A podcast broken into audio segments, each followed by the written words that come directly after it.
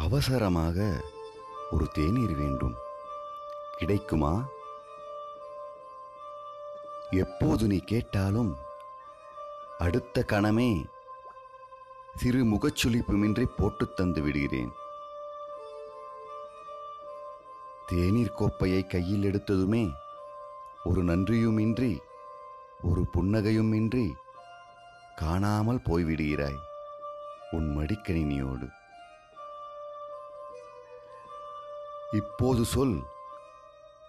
நான் வாசுகியாகத்தான் இருக்கிறேன். நீ எப்போது வல்லவனாகப் போகிறாய்? பிரபு சங்கர் கா.